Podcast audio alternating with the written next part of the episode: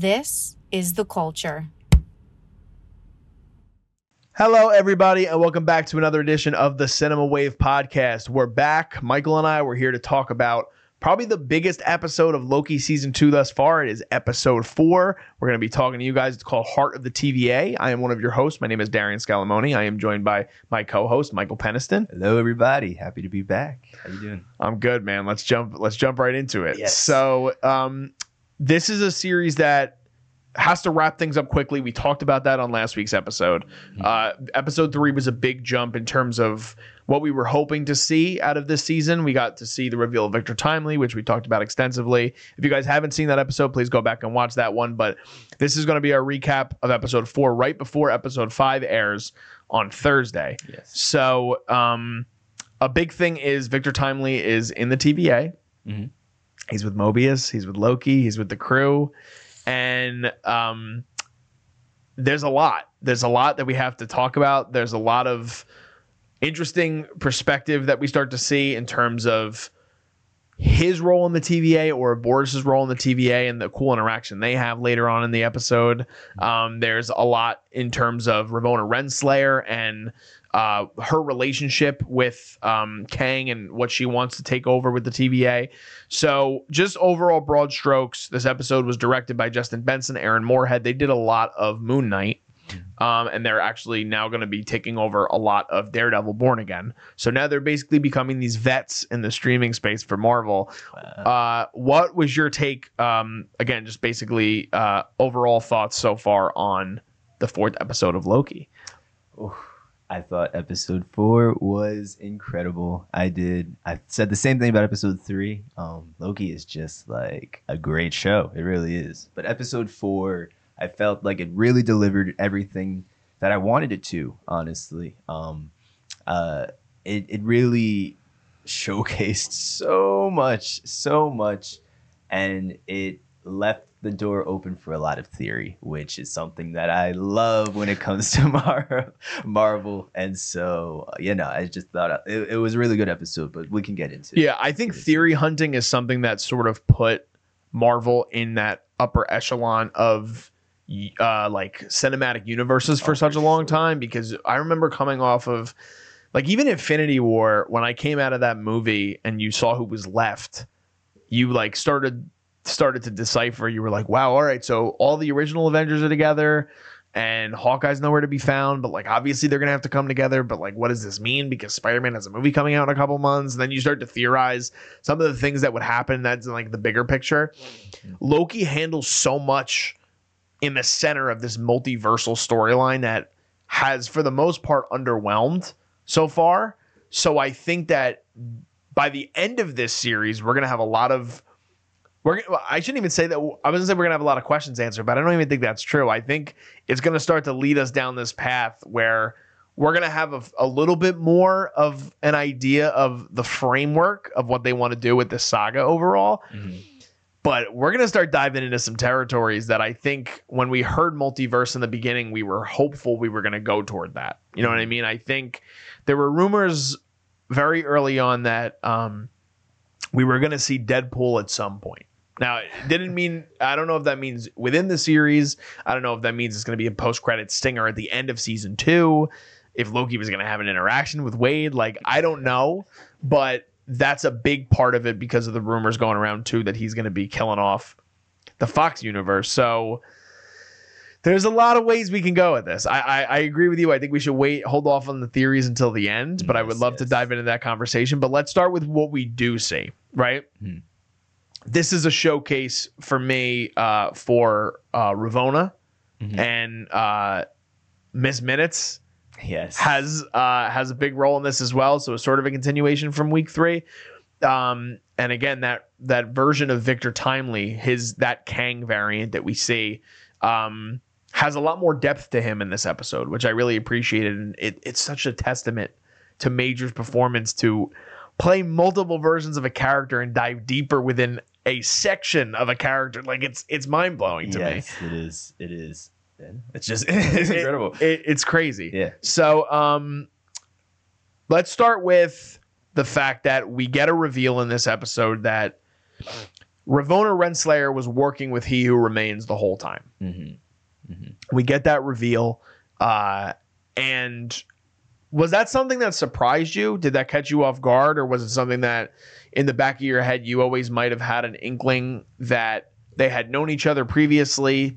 Because we don't see her have any interaction with Jonathan Majors up until we get to um, the point of the last episode in this season. Even though she goes off to try to find him, we don't see her in the back half, or not the back half, but the last episode or last couple episodes of season one, Yeah, yeah. and then we get her in, in episode three. So was that a was that something that you could have speculated on, or what were your thoughts on it in general? Uh, I feel like prior to a couple episodes ago, it was something that I definitely would have never speculated to happen. Um, I knew that, that I know that I've heard that that's something that happened in the comics. I think you might have mentioned that as well last Mhm. episode. Or Yeah, I think they have like a romantic relationship or something in the comics. Yeah. yeah, But I honestly knew nothing about her character at all, to be honest. And like, I didn't even know the significance during Loki season one. And so, to be honest, it, there was a bit of a surprise, but not completely, because a couple episodes ago, I remember that we heard that that audio where you could hear him kind of like saying like uh, like he thanked her for helping him lead. Hmm. So you knew that there was something bigger than that. Um, and then like I feel like the last episode we kind of saw a spark of romance when you saw that they were talking. Hmm. So it, that also kind of hinted that okay, there was something here present between them, and that kind of like sparked a lot. So it wasn't as big of a shock. Um, I do think that there are parts of it that are a bit shocking though. Um, like uh, I don't know, just like the way he decided to do things, like like erasing her mind, like that's something I know that like we all knew he did to all of them. Yes. Yeah. Yeah. But just like the way he did it and how it was like so quick and easy for him and just so Kang of him yeah. to do. And so I don't know. It, it didn't really surprise me. Um, but I actually rewatched Loki season one a little bit, just a little bit Recently, or like leading up to season two. this past week. Wow. Okay. All right. So give me this. Give me. Yes. I, I Oh. need to hear your take on this. yes, it's so so rewatching it. Um, again, it's something that you really would not see, and the way that they like set this up, like going into Loki season one, um, and just kind of how they had her character as just really like this like dominant sort of like representing this. I have no idea like what I'm doing, but I'm here representing it. I don't know. I just feel like I, I feel like it, it, it's just. I don't, I don't know what I'm trying to say. I just feel like it's good. I, I feel like where she's at now um, makes a lot of sense. It does actually. It's it's weird. You couldn't see it, but you can kind of see it to a degree. Um, they they kind of dropped a few things during season one um, that again kind of hinted at there being some sort of connection between them Mhm. again. Um, and uh, but it was still so like it was so new at the Yeah. time that you like really and, and so to me I knew nothing about it.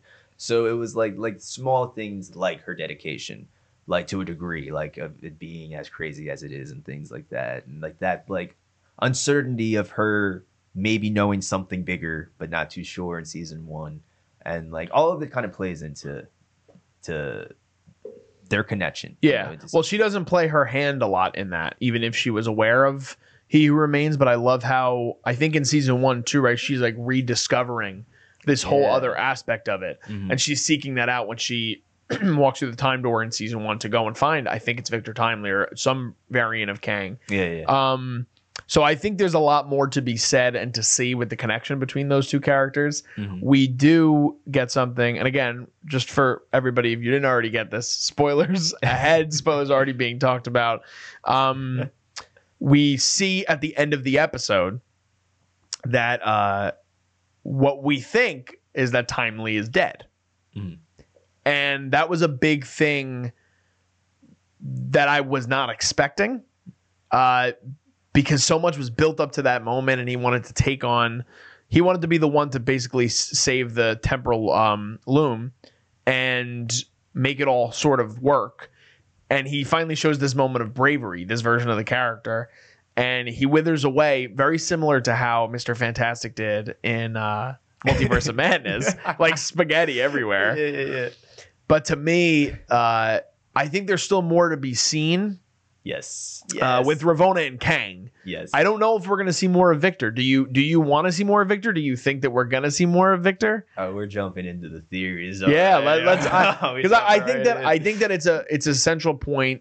Uh, his character show, like I said, shows a lot more depth Mm. in this episode. Yeah. we saw uh there he's man he's just such a good actor and, and he has all these little moments throughout where he plays perfectly within the character and you see him take this leap and he obviously loses his life potentially because of it so we think um so yeah let's let's let's hear what you got I- i'm curious what do you what do you think you think victor no i'm talking victor timely in particular Yes. you think we see him again before the end of loki season two I do believe we will see Victor Timely again.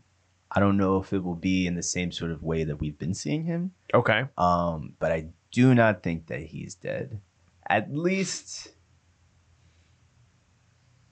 he's not fully maybe he's not fully Victor Timely. So that was a bad explanation. Let me explain it a little bit better. I believe that when he got spaghettied, because of that radiation, um, and because of everything else that happened at the end of the episode, and seeing that basically they failed, and what looked like to be the creation fully of, or like the expansion of these branches, Yes. and the expansion of the multiverse.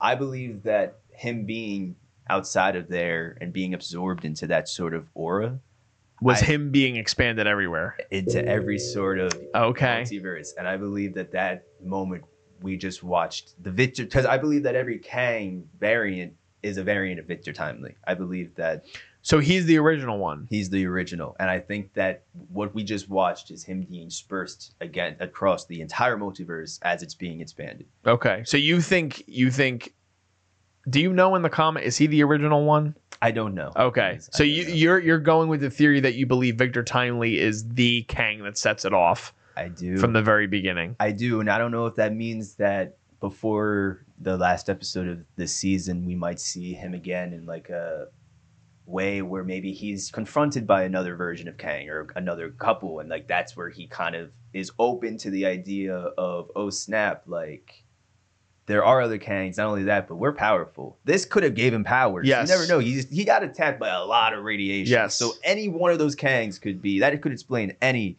and everything Yes. as to why they're as powerful as they are. I feel like we will see him again, sort of in like a way that um in uh in uh Infinity Infinity War, um, when they were inside the stone and it was kind of like the red sort of you know what I'm talking about in Infinity War where it was trying like, to think when they're in the stone. I think they were like in the stone, but they were like in some something. I think it might have been where they all got sent to. Okay. when they got dusted or Okay. whatever.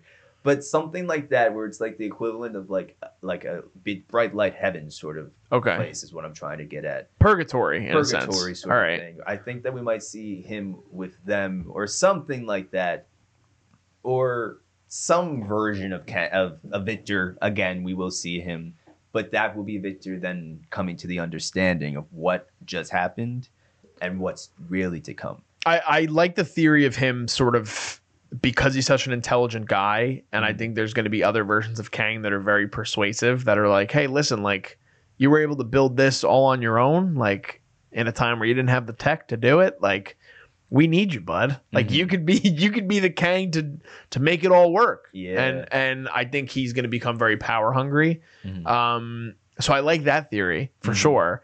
What was your overall thought as soon as he sort of withered away? Were you like, because it's it's somewhat of a funny, it's hilarious. it's a funny visual. It's it's not only a funny visual, but it's also like just how it. there's so much tenseness built up to this moment. The music is heavy. The synths are loud. You have all these cutaways to every character right before he goes out there, and he finally steps out, and he's like, ah, and he's just gone, and you're like, what the hell just happened? And they're all just standing there like, uh, like what the? Yeah. hell? And I know it just, I don't know. It, it was so funny. First initial view when I watched, it. I laughed out loud Yeah. just because the scream. It, it just was so unexpected that it was like, and the reaction again that, that they all gave. Was, Yeah.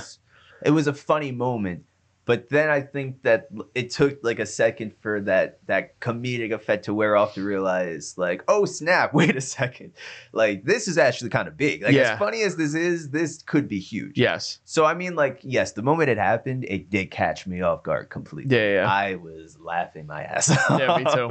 Uh, but nah, it it's. I think that it was the best way that they could have done it. Um, and like you said, every like sort of thing leading up to it was just not at all. It was such a build up, and they do this thing this this season, and just in Loki maybe, Mhm. um, where like they'll do like this. Slow, I think it's mainly this season where they do like this like slow, intense zoom in. And a lot of these shots are like a lot of these shots are kind of like like very like ominous. I don't know if you've noticed. Yeah. they kind of give off like a, a bit of a horror vibe. I think it's interesting because I think they're they're doing that as a strategy to try to make you look closer, but at the same time, I think so much of the season is a retread of last season because it's like a paradox. It's like a giant time paradox. Like we're starting from scratch, we're starting over, we're starting from the beginning of the time.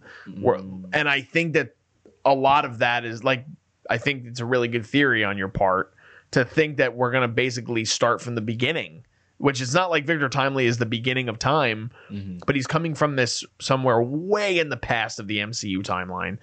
I would love to see them play in that timeline more. Like if we ever get to a point, like even in a future Avengers movie, if we start jumping universes and you see like some of our heroes in like different garb and they're like fighting in like 1850 Chicago. Oh, Like to me that'd be sick. Um but yeah, man, I think I think that it was really smart too for them to end this episode on a cliffhanger. Like it was you finally had something at the end of an episode this season where it was the first time this season where I was like, "Oh fuck, I need more." Like I want more from this like right now. And the first season I think you get that like 5 out of 6 episodes. Like you're like, "What am I watching? I need to learn more." This I think it's been taking its time a little bit, Mhm. not for the lack of a better term, but it it it starts thrusting things in such a different direction.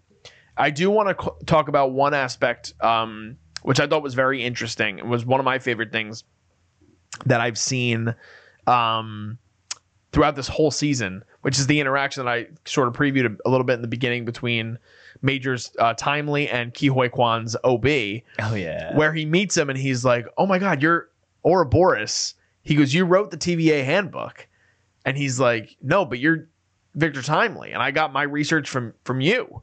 Mhm. So how is that making sense?" And it's like the whole chicken and the egg sort of thing, and it leads to a it leads to a great comedic moment, but it's something that I start to speculate the role that Ouroboros has in all of this. Because he talks about it too, because the snake that ate the tail, and that's what an Ouroboros is, like the literal name. Remember we talked about that week one? Oh yeah! Wow. So he might be, he might have a deeper sort of resonance in this whole Kang sphere. I, I did think about that. Like, it, I didn't think about it as deep as you did because that's that's. That's just research. yeah, yeah. Like I said, that ScreenCrush that's Ryan Arey. That's research. Just reading a lot online, honestly.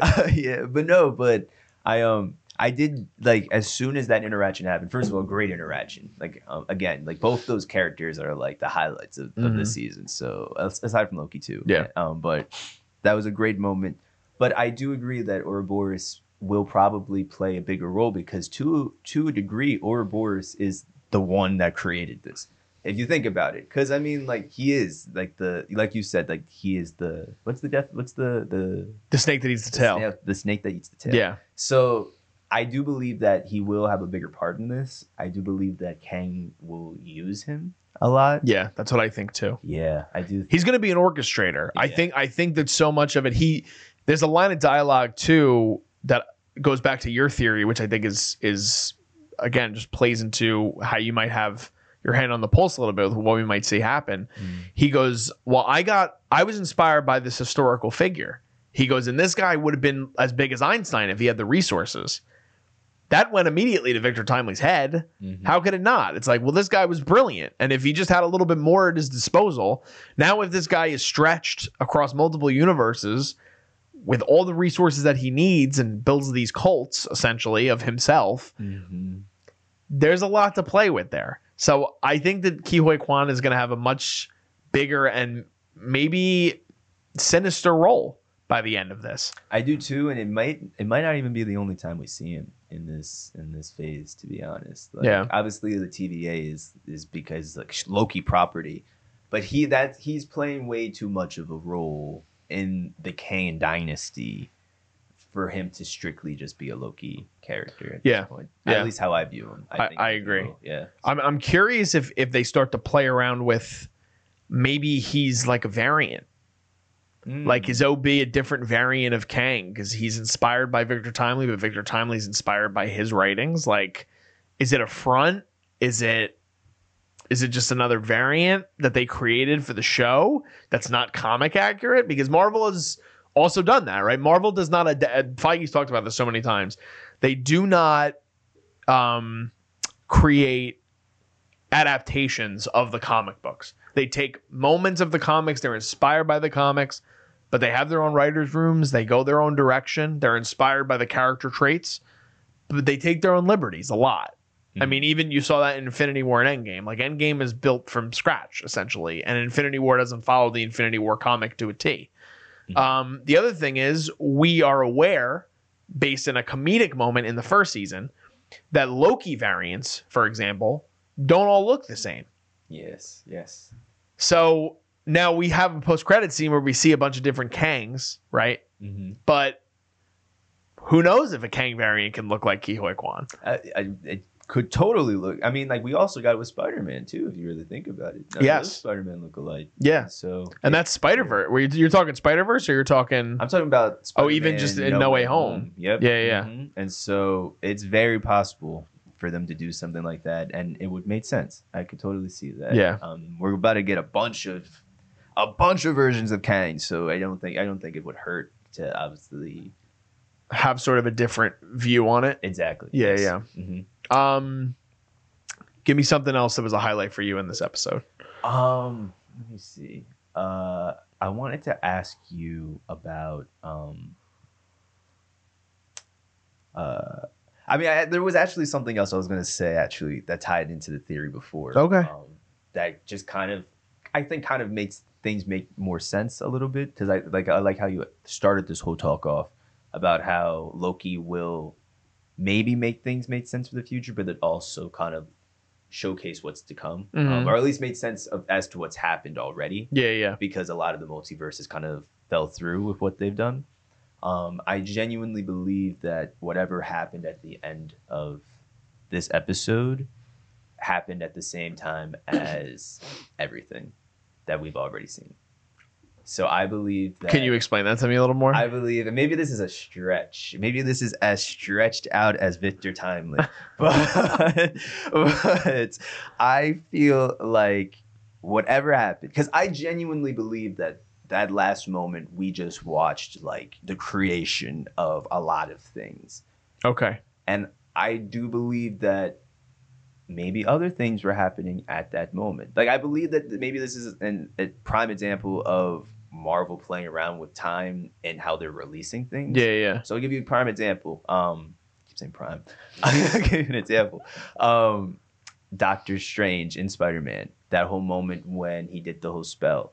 Obviously, like Peter kind of messed things up in that moment with Mhm. things, but we don't really know at this point when things are happening and stuff like that. And maybe I'm wrong. Maybe, yeah, In terms of the like sacred timeline. Exactly. Yes. Okay. So how do we know that at the same time that he did that that uh, spell, the events of Loki where that we just watched didn't just happen? Like, how do we know? so, so basically, your theory is that because of Timely's death yes. or spaghettied Mhm. happens Mhm. at the same time of that happening, it has essentially led some other characters to make like uncharacteristic choices that have further seen the multiverse sort of crack through. Yes. Yes. I believe that. Basically, what I'm trying to say is that I believe that certain events that have happened already have now happened simultaneously. not only that, but after the fact too. So Okay. I'll give you another example: Ant Man returning after his fight with Kang. He's for sure in another multi in another universe because at that point the multiverse was already open because of what had just happened in this episode. Oh, so you don't think he returns back to his original universe? Maybe that's another conversation for another. No, it is. That's but- I actually but- didn't. I've never seen that theory, so that's interesting. I don't. I believe at the end of Ant Man, when you see him like walking around, Being happy, uh, like, yeah. he's not in his. I don't think he's in the Okay. actual universe. I I, like- believe that all of the things that we're seeing though have either happened, like you said, simultaneously with what we're watching right now, or it happened after the fact, and at this time the multiverse has already been created. But this is the moment where certain parts of it are really being created, not just the multiverse, but the multiverse in sort of in the Kang dynasty. Yes, is what I'm trying to say. Okay. Yeah. in the multiversal saga. Yes. Okay. Yes. Yes. Because Very think- interesting. I don't think we've seen it all, obviously. Yeah, yeah. We. but- St- I mean, we still have a lot of movies in the phase. We got two Avengers movies coming up, Yes. yes. so there's a lot. Mhm. Oh so- man! and now my mind's go. You got my mind going. Now. I tell you, I've been theorizing. Like, I- great. Tomorrow, you guys are gonna pay for my therapy bills because I need these episodes right now. uh, what's it called? No, but um, just overall, how do you you know like what did you think about just the events of the of the the how it ended? You know, everything. Yeah, I, I think that like just to circle back a little bit, I think that so much is going to be so heavily invested in this villain. The not opposite, but very different to how the first few phases were with Thanos, right? Like we get these little glimpses of Thanos, Mhm. but so much of the story is reliant on Kang's service to the multiverse Mhm. that we got those little inklings of him. We see the He Who Remains, and now we get him as the villain in Quantumania. If all goes well, Mhm. knock on wood, obviously, we hope everything is okay with the trial of Jonathan Majors and um, however they decide to go in that direction. Because if God forbid they have to recast, I mean, he's Kang. You can you can make him look however you want him to look. Mhm.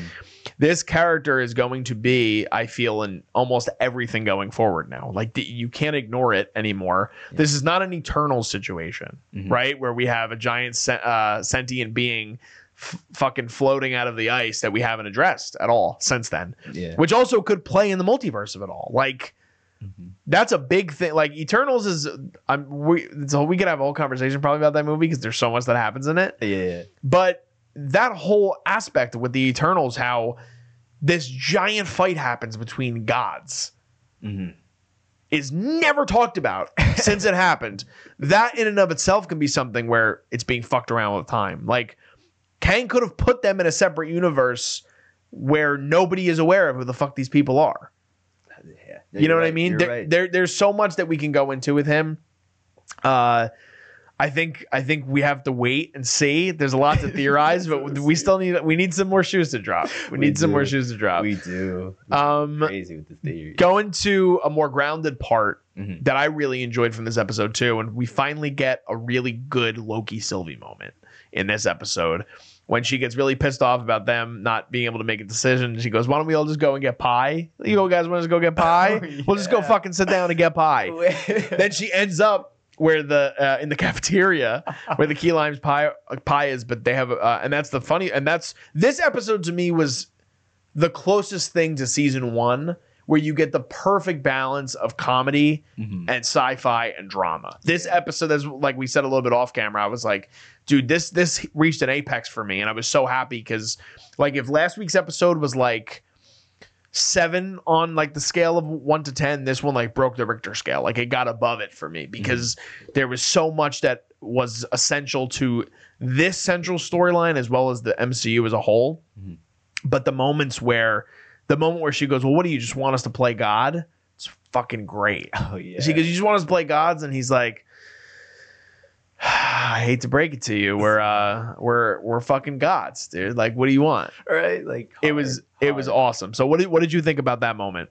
I thought that I thought that that, mo- that specific moment right there was hard. I thought that was just like tough. Like, oh man, and I knew it was gonna be like like because we are gods, but just like it was delivered perfectly. Um, but I loved, I do, I did uh, really like Sylvie and Loki's interaction um a lot this episode. I loved Sylvie a lot this episode. Um, I kind of mentioned in the last episode where we when we talked that I wasn't a big fan of what they were doing with Sylvie um so far. Um, but this episode, I feel like Sylvie was not only back, but she also represented the uh, the audience to a degree. Yes. because I have been like wondering what headspace Mobius has been in this entire season, and so like certain like her finally being like like pie, like things like that, and like like hitting at things things like that. I just felt like she was a lot more relatable, which Mhm. I feel like she was to a degree in season one. Um, but bet- as far as their interaction, I thought that um, it was again that season one sort of interaction, like you said, and it, it felt more. It, just, it it honestly felt a little bit more natural. uh, Yes. too. It did. It really did. Um, as a whole, everybody talking um, together. I don't know. I just felt like it. It it it worked a lot better. Um, and uh, what was I going to say? Uh, I actually did have a question that I wanted to ask you. A Yes. specific moment um, where you saw uh, we kind of like had that uh, cut back to episode one where you saw yeah. So Loki we Sylvie. when we see him pruning himself, yes, Yes. I was just gonna ask you, what did you think? How did you like that? I like the execution of it. Exactly. I thought I thought it I, it had a really good through line from episode one. It made that moment in episode one feel more earned. Mhm. Um, and I think that sort of jettisoned us into that other sphere with Sylvie and Loki again, where so much of the last couple episodes have been them obviously having confrontation and being on like opposite sides of the coin, so to speak. Yeah. But none of it is done in a way with like nuanced writing, and none of it is done with like what you said feels like an authentic voice of both Sylvie and Loki together Mhm. this episode as a whole was to me the closest thing to season one Sylvie and Loki, where you start to see that relationship develop, and it feels like they're starting to redevelop it. Yeah. They both felt so comfortable in seeing each other Mhm. that when you see it from this perspective, kind of going backwards and seeing what we saw in episode one. So I really like that. But the other side of it too is she plays the opposite side. She's like you said, playing the audience. All Sylvie knows of the TVA is bad. Mhm. Everything she's ever had to deal with with this organization has been bad. Now there are people within the organization, Mobius, B15, um, even I guess Dox to a certain degree, that older character that um is talking alongside uh I think it was X5 who was in some of the early, earlier episodes. kind of like, like The- I think she's uh, Scottish, her Mhm. character. Yeah. Mhm.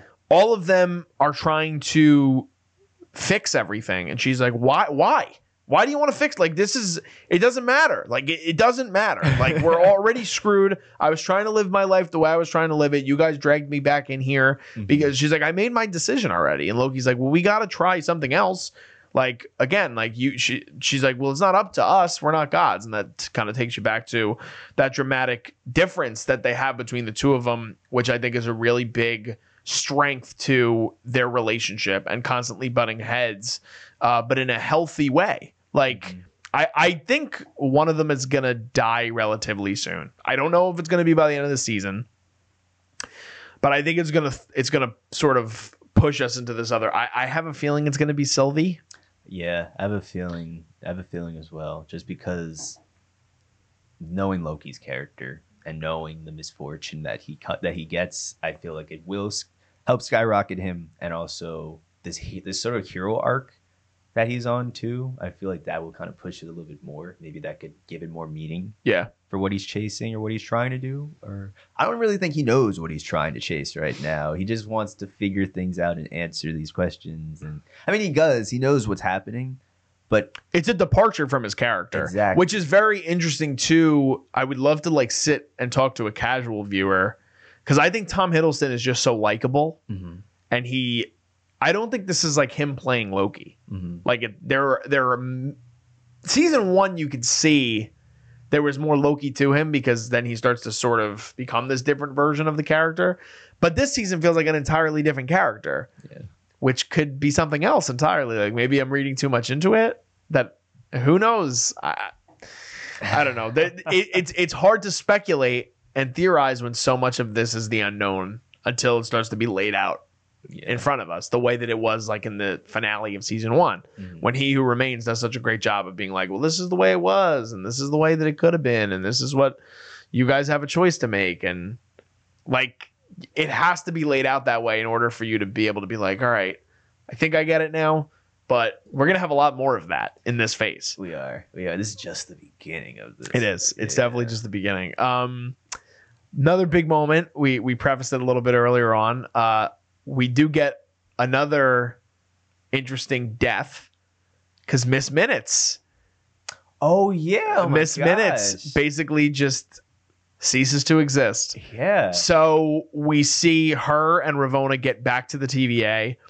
start to try to get um, X5 and other people on board trying to help her uh, get Victor Timely to essentially go back to fix, um, not necessarily like the prune timelines, but trying to have this different, wants to reset the TVA essentially and make him the leader and make them leaders.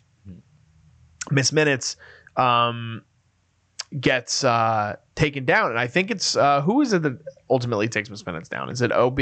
OB. It is OB, right? Yeah. So that's another thing to me where it's like, is is OB in on this? Does he know something that that the audience might not know? You know, but we get a really cool um, digital like effect of her death Yeah. uh, which I thought was was really cool. What did you What did you think about her uh, her death scene? Her death scene was it was good. It was still sassy as Miss Minutes is gonna be. Um, I thought that um, it kind of needed to happen. Uh, to be honest, I think that Miss Minutes' character um, is so good. Um, it's a really good character, but it offers such a level of that uncertainty because you almost feel like she knows something. She knows a lot of stuff Yes. that she's not saying, and she could. And like the fact that she's here and like she's she's almost like playing a certain character.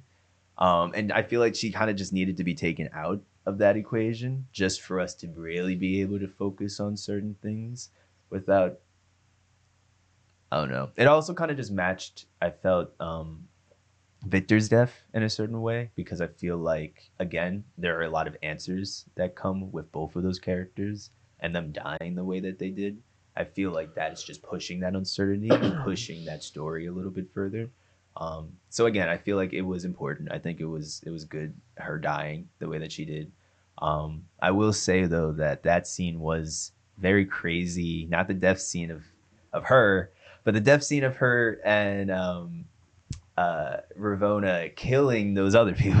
Yes, that was a major. This this season has been pretty dark. it has been dark. This has been a dark season. Yeah. Um, but that was pretty crazy. Yeah. Um, it kind of showed just the headspace that a lot of these characters are really in. Did you Did you also see uh, the marketing uh, social media ploy really cool by Marvel where on their Instagram account for Loki Hmm. they got rid of every previous post and it was only one of Miss Minutes going access denied access denied so they're they're leaving the breadcrumbs. They're they're trying to get everybody to theorize, which I love. I, I again, getting us back into this territory where we can have audience speculation and excitement around what is to come in the overall vision Mhm. is the sweet spot of what the MCU should be.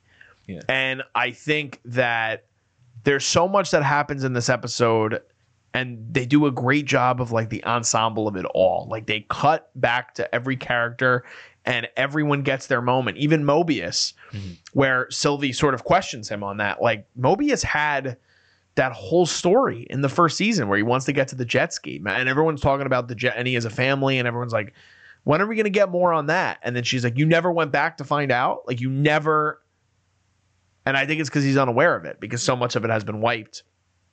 And I'm curious if like this whole the whole TVA was behind helping He Who Remains get to where he was at.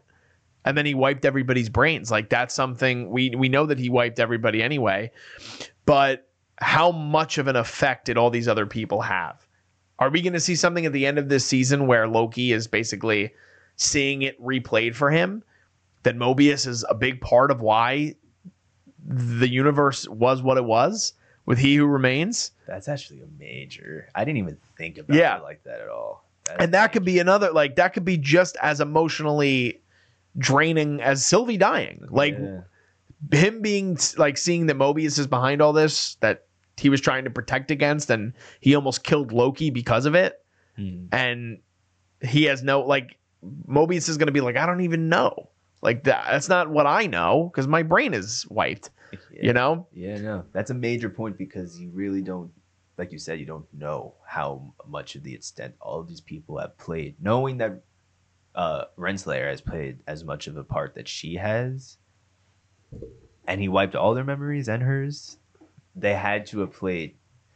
And honestly, any bit of help is something Yeah. at this point. So I mean, like, that's a whole other story I didn't even think about in that. yeah it open it opens all these different theories all these different things that we can start to see play out in the next couple of weeks.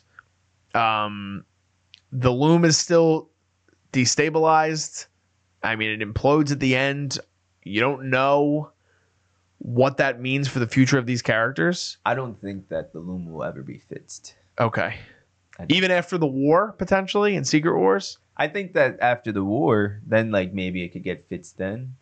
But I think that uh the loom is in some way. Remember that chair that in Ant Man that he was, yes like- and he shows the like the prototype and that's like this is my greatest thing yeah yeah, I think that he's gonna try and create like have his own loom essentially, and like that would be the time loom, or he'll be in. I don't know. I just don't think like he'll be trapped in in his own loom by the end of maybe this phase Yeah, the saga i mean yeah, yeah yeah something like that. Okay. So, interesting I don't, know, I don't know. But I think that the loom will be uh, not not repaired for a little bit. Yeah. a little bit. yeah yeah Mhm. um we covered mostly everything i Mhm. think uh any speculation for what we could see next week Oh man, I really have no idea. I think maybe it would be cool. This is if I was Marvel, I would go about next week's episode with a little bit more backstory of Victor Timely. okay I would just to show him, just because I feel like there's a lot to that character that we've seen in a little bit, but there's a lot that we still haven't seen so are you thinking more in terms of like a solo episode of his character in his time, sort of thing. Interesting. Younger, seeing him kind of come up a little bit, sort of thing. I would love that. Him, and that could be the whole episode, and then it could get back to what happened in the last episode if that happens. I just feel like his character is still so like still you can't trust him. Do you agree? And he's so wise, he's so smart, but there's just something about his he's Kang. So there's something about him that we need to know that what in him coming up kind of trauma caused. i was that's i was gonna say it has to be trauma inducing something that i mean again it- it could be as simple as him being bullied you hope it's not that simple right, right. but like something that made him tick yeah, that made him start to just be like, all right, well, then I'm just going to become the smartest person in the world and I'm going to make sure that these people. Exactly. Exactly. So I feel like that would be the best way to go about it, and then get back to the regular schedule. Then season. Then I mean, the last episode could be literally anything because like it could just pick up. But I just feel like we need to see Victor Timely a little bit more before this happens. So I want to do a little bit of research really quick before we wrap this up because I agree. I, I don't, that's not, I wasn't anticipating that, but I Mm-hmm. think that would be perfect. So I'm Mhm. going to stick with that. I think Michael, you did a great job there. I think that's exactly what I would do. Because you start to get a little bit more of of that version of the character. Um, but I want to look ahead a little bit um, to see what else is coming from Marvel in the next couple of years, because or at least 2024, because though I do think that's a great way to proceed. You would have probably so many different characters to touch on by the time you get to ep- the final episode Mhm. that I feel like there has to be some sort of continuation relatively quickly to bring us back with the within the TVA because there's so much that's going to be sort of weighing. I think that that could be as soon as the Marvels. I think that we're Okay. going to see a Kang variant, not maybe like a major part of that movie, even if it's just like a post credit scene. I Yeah. think it will be as soon as. I, I was gonna. All right, so I think a post credit scene in the Marvels would be a smart play, yeah. um, and it would be a reasonable play. Mhm. I'm curious now, which obviously this doesn't have a major effect on the story, but it has to be in consideration. The SAG strike is still happening as of this recording. Mhm. And I think Deadpool 3 was the first scheduled MCU film in 2024. Mhm. And it's also Deadpool's like MCU debut. I think that a lot of that film is going to have to do with this. Yeah. And yes. so if that gets pushed now, do we think that we start to lose the audience again? That's what I'm worried about, frankly, because we don't have I don't believe between the Marvels, even Disney Plus series, I don't know what we'd have maybe in between. Echo, I know is wrapped, um, and I think so is Wanda, uh, Darkhold Diaries. So um, we could maybe see something with Wanda, but I think that's uh, not Wanda. I'm sorry, um, Agatha, Agatha, um, Darkhold Diaries. Mhm. So we can maybe see something with Agatha Harkness, maybe, but do you think that we just go maybe post credit Marvels and then we we hope for a timely release with with Deadpool three, which as of right now is scheduled for May third of twenty twenty four, but they still have to finish filming. They're almost done. I believe that the director Shawn Levy said they were ninety eight percent done before the strike hit. Oh, really? No way. So they're close, Okay. but you got to think a movie. And now they did film a lot on practical sets, but I'm hearing through rumors it's a big ensemble. There's going to be a lot that happens. If the TVA is involved, there's going to be even more CGI, right? Mhm. You have to think that movie gets pushed unless the strike wraps up tomorrow, right? Like we're most likely getting it pushed, even if it's just a couple months to July. Do you think that that's a little too much time in between that you might start to lose interest or Uh, yes, I do. I think that Marvel, they're lucky enough to be in a place where, um, like it's like the same way as how they've been releasing kind of like bad content, but we're still watching. Mm-hmm. Like I feel like Marvel's lucky enough that they have that fan base that like someone is gonna watch it no matter what. I do though think that a lot of these things are gonna affect that and it's gonna have a lot of people losing interest. I know myself, I might lose a little bit of interest at times. I don't think I'll lose interest actually. I'm like after Loki, I'm like, yo, I'm I, I think but that's the thing and it, you have to have they have to have a consistency streak again that's the problem right with yeah. with the MCU early on you- there was you knew what you were getting right it, Mhm. it was popcorn It is Yeah. what it was I, I don't mean to say that as as a big MCU fan Mhm. you get so accustomed to their formula and also you're invested in that story. This phase has moments that can get you invested again. And luckily, we're coming off a high of this Loki episode. But by the time this wraps up, which we might end on a high and be like, this is so exciting, we don't know what's going to happen with the Marvels. We don't know. We might love the Marvels. Hmm. We might not like the Marvels. Yeah. After that, if we go to, so let's say we don't like the Marvels, which is based around a billion dollar character in Brie Larson's version of Captain Marvel, made over a billion dollars at the box office, the first movie. You bring in Monica Rambeau and you bring in Miss Marvel. Have you watched Miss Marvel? Yeah, I did. Okay. I loved Miss Marvel. I actually thought Miss Marvel was one of the better Disney Plus shows they've done personally. Okay. That's a whole other conversation if we want to dive into it another day. But I think so much is on the relationship between her and Captain Marvel in this. But if for some reason that doesn't hit, the next thing you're going to hinge on then is either the character of Echo, which you get introduced in a lackluster Hawkeye series, or Agatha, which though she was a very popular character by the end of WandaVision, it just seems like a lot of her story is going to be over here. It does seem like that. I I believe that, and maybe this is just me trying to follow that Marvel formula. I believe that there will maybe be something in Agatha that will be very like catching the audience off guard, sort of thing that will play a major role. Um, I don't know if that will tie Doctor Strange and Wanda back into it, um, but um, I do feel like those two characters are also a very important part of Kang and this story moving forward. Um, I do think that in between they are probably going to tr- just because there are a lot of things that they want to release for this Mhm. whole saga at least.